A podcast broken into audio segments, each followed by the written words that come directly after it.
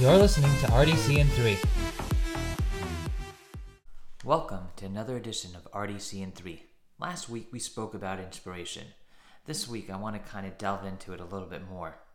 What we fail to realize is that inspiration actually requires some prep. To quote the Harvard Business Review, research shows quite clearly that preparation is a key ingredient to inspiration. This week's Torah portion starts Eila Hamashpatim Asher Tasim Lifnehem. These are the statutes that you place in front of them.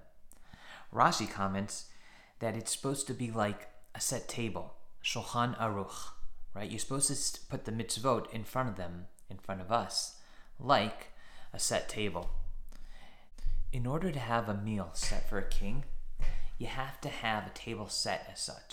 The book that codifies all Jewish law is in fact called Shulchan Aruch to exemplify this idea that basically the mitzvahs are here to help us enjoy life to the fullest. The Vilna Gaon comments on a pasuk we say every single day in Shema, Al levavecha, right? We should place the mitzvot on our heart. So the Vilna Gaon asked, why on our heart and not in our heart? Wouldn't it be better to place it in our heart?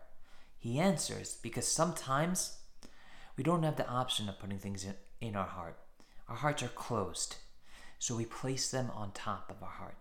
That way, when inspiration hits, all that hard work sinks in and becomes part of our being, propelling us to become a better version of ourselves.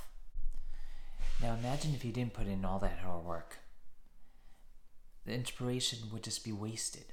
I want to end off with a powerful story about the Chofetz Chaim. Chaim lived in the early 20th century. He was once traveling on a train and had to make his way from one cabin to the next.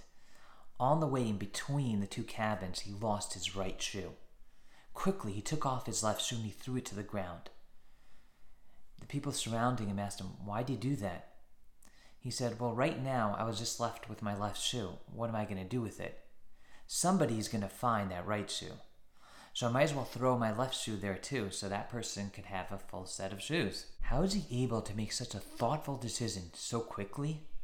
It takes a lifetime of working on sensitivity. Well, that's it for this time.